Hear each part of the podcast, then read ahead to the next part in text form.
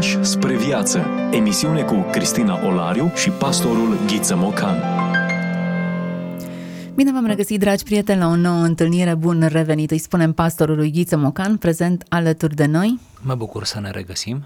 Ne regăsim, iată, în preajma unor nume frumoase, a unor lecturi importante pe care, așa, ne-am propus noi în perioada aceasta să le parcurgem pas cu pas, să ne apropiem mai mult de Dumnezeu și să descoperim, dincolo de ambalaj, conținut. Ne e sete cumva de acest conținut, așadar sperăm că prin intermediul acestor lecturi adânci să reușim să ajungem la el. Da, așa este, indiferent de, de personalitățile pe care le aducem în discuție, indiferent de epoca în care au trăit, ele au fost într-un anumit fel atemporale, în sensul că au marcat istoria lumii de la început și până la sfârșit. Astăzi vorbim despre Paul Tillich, câteva detalii despre acest autor. Da, e vorba de un autor de secol douăzeci, chiar dacă s-a născut înainte de, de acest secol. Se naște în anul o mie opt sute optzeci și șase, se stinge în anul o mie nouă sute șaizeci și cinci. Vorbim așadar de prima jumătate a secolului trecut. Tatăl său a fost pastor luteran, mama sa o femeie foarte credincioasă și cultă. A fost educat la școala elementară din zona unde s-a născut, ulterior urmează gimnaziul, fiind cazat la internat, deci având loc prima lui plecare de acasă, iar în timpul acesta, cum va mărturisi în memorii, a început să citească Biblia pentru a-și depăși singurătatea. E un mod, mi se pare, foarte optim, foarte bun, spiritual chiar, de a-ți învinge singurătatea acelor ani. Din o mie nouă sute, după ce tatăl său a fost transferat la Berlin, începe să frecventeze și el o școală acolo pe care o absolvă în cele din urmă. Și-a pierdut mama înainte de absolvire, înainte de terminarea liceului, cum am zice noi astăzi, pe vremea când avea doar șaptesprezece ani. Acest eveniment, sigur tragic, resimțit atât de acut, nu, de un băiat de șaptesprezece ani, a vrea să îl afecteze profund de-a lungul vieții și să aibă, în, în ceea ce privește inima lui, de altfel destul de sensibilă, anumite repercursiuni. A urmat cursurile Universității din Berlin, apoi ale Universității din Tübingen și apoi ale Universității din Wittenberg. Obține un doctorat în filozofie la Universitatea din Breslau. Observați, vă rog, cum acest mare autor, Paul Tillich, trece prin câteva universități și înclină, chiar la nivel doctoral, spre studii în filozofie, dar, bineînțeles, mult a fost preocupat și de teologie și a scris, de altfel, și o teologie sistematică. În anul o mie nouă sute doisprezece obține și licența în teologie la Wittenberg și în același an este hirotonit ca slujitor luteran în provincia Brandenburg. În o mie nouă sute paisprezece s-a căsătorit cu Margaret, iar în primii ani ai căsniciei, soția lui a rămas însărcinată în urma unei aventuri, iar cuplul s-a despărțit în o mie nouă sute nouăsprezece pentru ca în cele din urmă să divorțeze. A trecut, iată, și prin această infidelitate a soției, care în cele din urmă l-a părăsit. În octombrie o mie nouă sute paisprezece s-a înrolat ca și capelan în armata imperială germană în timpul primului război mondial. După război, și-a început cariera universitară ca profesor privat de teologie la Universitatea din Berlin. În anul o mie nouă sute douăzeci și patru s-a căsătorit cu cea de-a doua soție, Hannah. Tot în o mie nouă sute douăzeci și patru devine profesor de teologie la Universitatea din Marburg. În timpul mandatului său de un an, a predat inclusiv teologie sistematică în ultimele trei trimestre. Între o mie nouă sute douăzeci și cinci - o mie nouă sute douăzeci și nouă a fost profesor de teologie la Universitatea de Tehnologie din Dresda și la Universitatea din Leipzig. Între o mie nouă sute douăzeci și nouă și o mie nouă sute treizeci și trei a fost profesor de teologie la Universitatea din Frankfurt. În timpul mandatului său la Frankfurt a ținut cursuri și conferințe în toată Germania. Acest lucru i-a adus probleme din partea guvernului nazist, iar în o mie nouă sute treizeci și trei, cancelarul german Adolf Hitler l-a demis. După demitere, a acceptat un post de profesor invitat de filozofie la Union Theological Seminary din New York. A predat de asemenea ca profesor invitat la de filozofie la Universitatea Columbia. În o mie nouă sute patruzeci a fost promovat și a devenit profesor de teologie filozofică la Union Theological Seminary în New York și în același an își obține și cetățenia americană. În o mie nouă sute cincizeci și unu vede lumina tiparului primul volum din Teologie Sistematică, un volum ce i-a adus o mare apreciere și reputație. În anul următor a venit cu o altă publicație care va fi cunoscută sub titlul Curajul de a fi. Noi cândva aici am vorbit câte ceva despre această carte. În o mie nouă sute cincizeci și cinci, succesul cărții sale i-a adus prestigioasa poziție de a fi unul dintre cei cinci profesori de la Harvard Divinity School și ulterior a cofondat Societatea pentru Artă, Religie și Cultură Contemporană. În o mie nouă sute cincizeci și șapte publică o altă carte, Dinamica Credinței, din care vom cita astăzi, care i-a adus aprecierea criticilor și o mare popularitate. În timp, între timp publicase al doilea volum din Teologia Sistematică, în o mie nouă sute șaizeci și doi părăsește uh, Harvardul pentru a se alătura Universității din Chicago ca profesor de filozofie, iar în anul următor publică cel de-al treilea volum de Teologie Sistematică. Acest magnum opus în trei volume este considerat una dintre cele mai profunde lucrări din istoria teologiei. Se stinge la șaptezeci și nouă de ani din cauza unui atac de cord pe care îl suferise cu zece zile înaintea decesului. Este înmormântat în parcul Paul Tillich din New Harmony, Indiana. Rasă în urmă, o adevărată moștenire filozofică și teologică, un profil de dascăl de zile mari, un maestru care a educat foarte mulți ucenici și care a influențat până astăzi o serie întreagă de teologi și gânditori creștini. Frânturi de înțelepciune. Vorbim despre autori care nu au voie să fie uitați. Discuție cu pastorul Ghiță Mocan.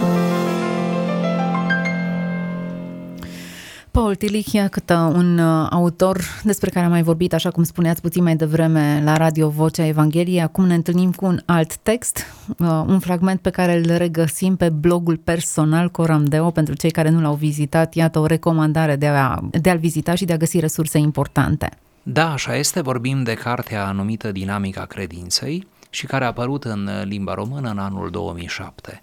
Eu am selectat câteva citate, care toate, desigur, au legătură cu credința și prefer să le citesc pe toate deodată și apoi să dialogăm în măsura timpului ce-l avem la dispoziție. Credința nu este o răbufnire emoțională. Nu acesta este sensul extazului. Cu siguranță, în aceasta se găsește emoție, așa cum se găsește în fiecare act a vieții spirituale a omului. Dar emoția nu produce credință. Credința are un conținut cognitiv și este un act al voinței. Credința este unitatea fiecărui element în sinele centrat. Desigur, unitatea tuturor elementelor în actul credinței nu împiedică un element sau altul de, a, de la a domina într-o formă specială de credință. Acesta domină caracterul credinței, dar nu poate să creeze un act de credință. Nu există credință fără un conținut spre care să fie îndreptată. În actul de credință există întotdeauna ceva care este avut în vedere și nu există niciun alt mod de a avea un conținut de credință în afara actului de credință. Orice discuție despre problemele divine ce nu este purtată într-o stare de preocupare ultimă este lipsită de sens. Că ceea ce este avut în vedere în actul de credință nu poate fi atins decât printr-un act de credință, nu altfel. Cel care intră în sfera credinței, intră în sanctuarul vieții. Acolo unde este credință, există o conștientizare a sacrului. Conștientizarea sacrului este conștientizarea prezenței divinului, adică a conținutului preocupărilor ultime. Această conștientizare este exprimată în mod grandios în Vechiul Testament, de la viziunile lui Moise până la experiențele cutremurătoare ale marilor profeți și psalmiști. Există o prezență care rămâne misterioasă în ciuda apariției sale și exercită atât o funcție de atracție, cât și una de respingere asupra celor care o întâlnesc. Inima omului caută infinitul, fiindcă acolo este locul unde finitul dorește să se odihnească. Își vede propria împlinire în infinit. Acesta este motivul atracției extatice și a fascinației față de tot ceea ce reprezintă o manifestare a lucrului ultim. Pe de altă parte, dacă ceea ce este ultim se manifestă și își exercită atracția fascinantă, omul realizează în același timp distanța infinită dintre finit și infinit și de aici judecata negativă îndreptată asupra oricărei încercări finite de a atinge infinitul. Sentimentul de a fi mistuit în prezența a ceea ce este divin e o expresie profundă a relației omului cu sacrul. Aceasta este presupusă de fiecare act autentic de credință, de orice stare de preocupare ultima. E bine să ne oprim din când în când, să descoperim sensuri noi, lecturi adânci și să ne lăsăm inspirați. Dinamica credinței, Paul Tillich. Sincer să fiu, după lectura acestui text, primul sentiment pe care îl am este că aș vrea să-l mai citesc o dată. Da, chiar așa. Prin urmare, ascultătorii noștri ar face bine să-și ia cartea. Exact. E clar că sunt texte profunde care trebuie citite de câteva ori, interpretate diferit, în context diferit, lecturate în așa fel încât să fie gustate pe deplin. Nu e o mâncare pe care să o mănânci rapid, nu e un fast food.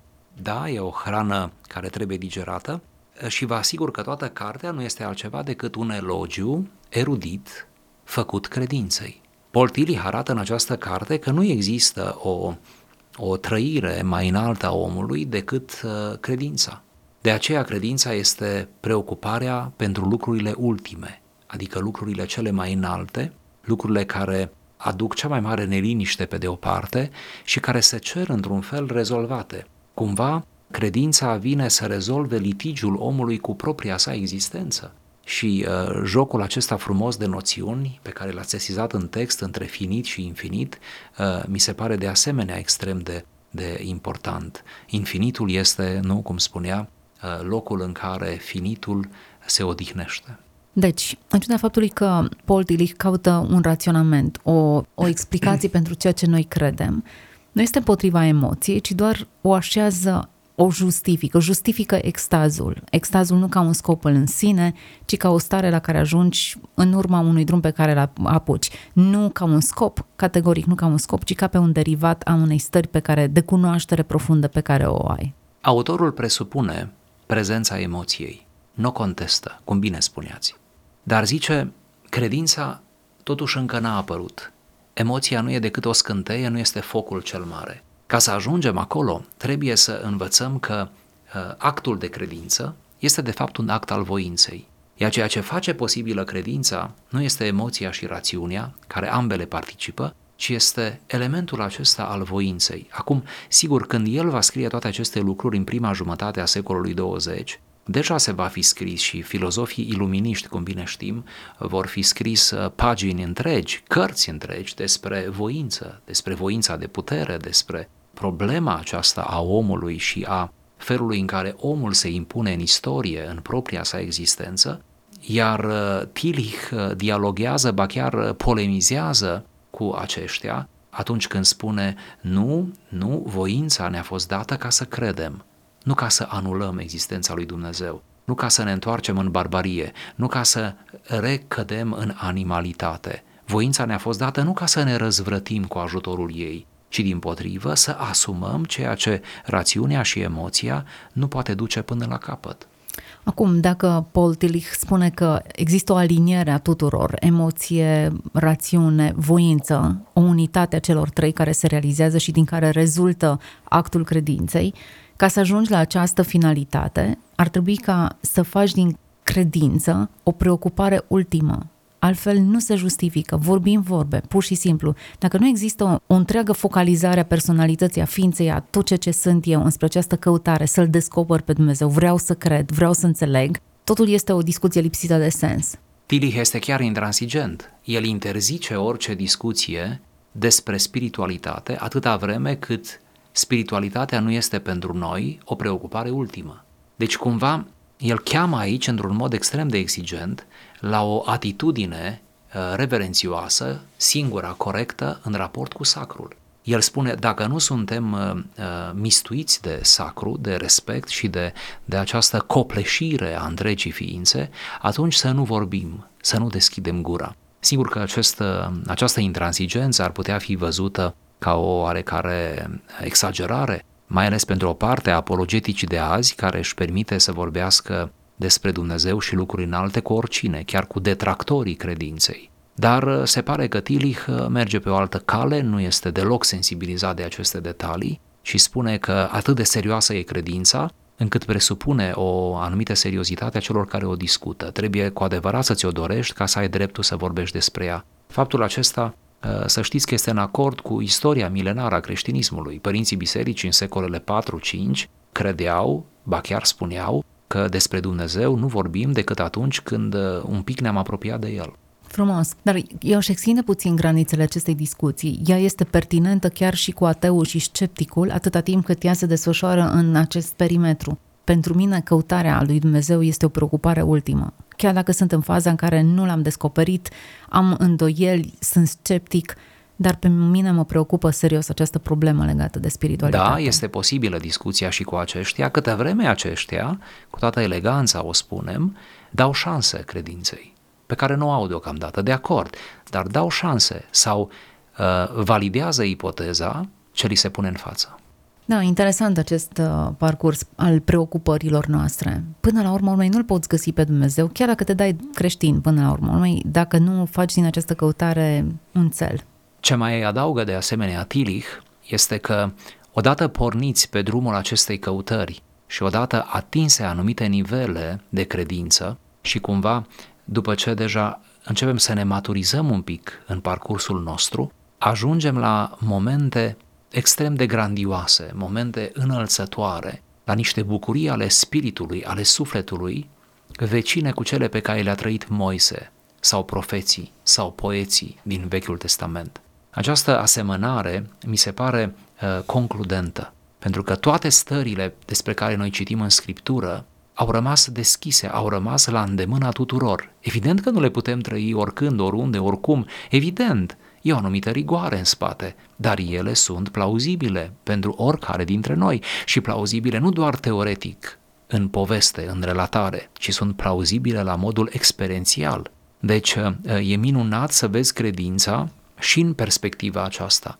a unei trăiri extatice, grandioase, pe care ea ți-o poate furniza. Deci suntem binecuvântați rămânând în credință, nu doar în sensul că scăpăm de pedeapsa veșnică, ci în sensul că în însăși viața de acum, în efemerul ei, în banalul acestei vieți, credința ne poate aduce uneori trăiri de o asemenea intensitate și de o asemenea bucurie și entuziasm, cum nicio o altă realizare, niciun alt fapt al vieții nu ni le poate livra. Așadar, cel care intră în sfera credinței, intră în sfera sacrului. E aproape o promisiune. E o scară a cunoașterii pe care o pune la dispoziție Scriptura până la urmă urmei și Paul Tillich reușește să o surprindă. Dumnezeu se descoperă celor care îl caută, acelor care îl caută cu toată inima. Există o intersecție a sacrului, a divinului cu umanitatea pe acest teren al căutării asidue, a unei căutări care face din scopul vieții ei găsirea lui Dumnezeu. Ei bine, în acel punct are loc revelația, conștientizarea sacrului, conștientizarea prezenței divinului, ca o promisiune că această conștiință va fi una reală. Dacă există cu adevărat această promisiune, cum am putea să ratăm această intersecție cu divinul? Cum ne-am putea mulțumi cu vorbe despre religie când putem experimenta sacrul în nivelul acesta? Îndrăznesc să afirm că întreaga carte, în spiritul ei, poate nu atât de mult în cuvinte, e de fapt o chemare la mistică. Și Paul Tillich cred că asta face în cele din urmă. Vrea să arate că adevărata credință, dusă până la ultima ei consecință, este mistică sau nu este deloc? Adică este o chestie experiențială sau nu este deloc? Și cred că, așa cum spuneați, ar trebui să facem saltul, să ne străduim, să lucrăm la asta.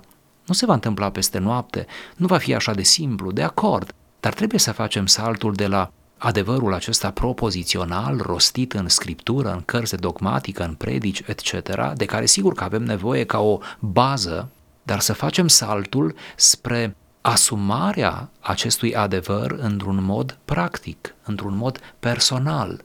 Adică până când adevărurile Scripturii nu încălzesc inima noastră, nu ne înfierbântă pentru Dumnezeu și pentru cauza împărăției sale, mă gândesc că Scriptura încă nu și-a atins scopul, pentru că scopul ei nu a fost niciodată să informeze. Biserica n-a vrut niciodată doar să fie, ascu- să fie auzită prin ceea ce spune și nu știu câți oameni să fie de acord. Asta nu încălzește prea mult, ci trebuie o asumare la nivel uh, spiritual. De aceea ne sunt dragi oamenii care au ajuns la anumite nivele în zona aceasta, la un anumit grad duhovnicesc, la o înălțime care pentru noi este amețitoare, dar ne uităm cu atâta respect și încercăm să ne lipim de acești oameni, fie că ne sunt contemporani, fie că nu mai trăiesc în vremea noastră, dar noi ajungem la ei pe calea lecturii. Și atunci, cumva, dacă alții au putut, dacă la alții se poate, șansa aceasta a fost dată tuturor. Există sfinți în istoria creștinismului care vin din toate păturile sociale,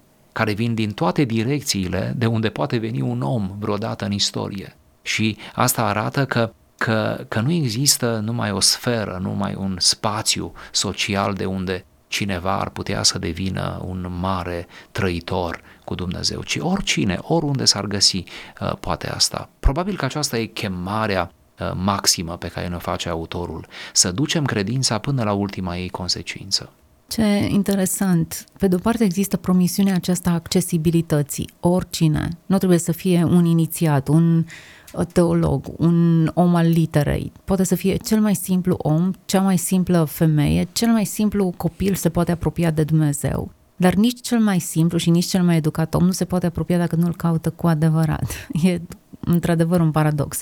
Dacă textul pe care noi l-am lecturat debutează cu această atenționare, credința nu este extaz, e bine, finalul text, fragmentului pe care noi îl avem, vine și ne spune că sentimentul de a fi mistuiți în prezența ceea ce este divin este o expresie profundă a relației omului cu sacru. Prin urmare, aici este extaz, aici este o experiență profundă a întâlnirii cu Dumnezeu. Iar acest sentiment, pentru că vorbim din nou de emoție, de a fi mistuit în prezența ceea ce este divin, este o promisiune a unei descoperiri, a unei revelații pe care o primește cel care face din căutarea, sa, căutarea lui Dumnezeu scopul ultim. Da, este extaz, dar abia în cele din urmă, cum spuneați.